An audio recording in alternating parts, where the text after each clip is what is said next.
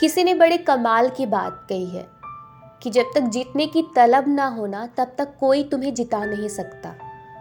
और ना ही सफलता का कोई शॉर्टकट होता है। सफलता का कोई निश्चित रहस्य भी नहीं होता। एक बार एक व्यक्ति ने सफलता के रहस्य जानने के लिए महान फिलोसफर सुकरात से पूछा कि सफलता का रहस्य क्या है? What is the secret of success सुकरात ने उस व्यक्ति को कहा कि वह कल सुबह नदी के पास आकर उनसे मिले। वहीं पर उसे अपने प्रश्न का जवाब मिलेगा।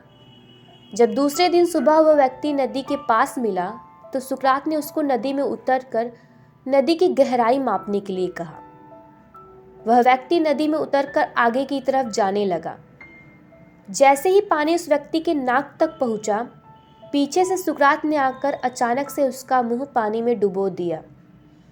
वह व्यक्ति बाहर निकलने के लिए छटपटाने लगा, कोशिश करने लगा, लेकिन सुकरात थोड़े ज़्यादा स्ट्रांग थे। सुकरात ने उसे काफ़ी देर तक पानी में डुबोए रखा।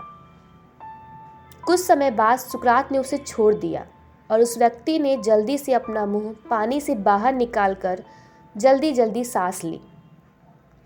सुकरात ने उस व्यक्ति से पूछा, जब तुम पानी में थे तो तुम क्या चाहते थे? व्यक्ति ने कहा जल्दी से बाहर निकलकर सांस लेना चाहता था। सुकरात ने यही कहा कि यही तुम्हारे प्रश्न का उत्तर है।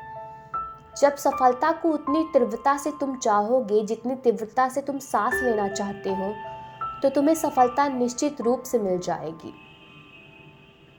इसीलिए सफल होने के लिए ललायत रहो।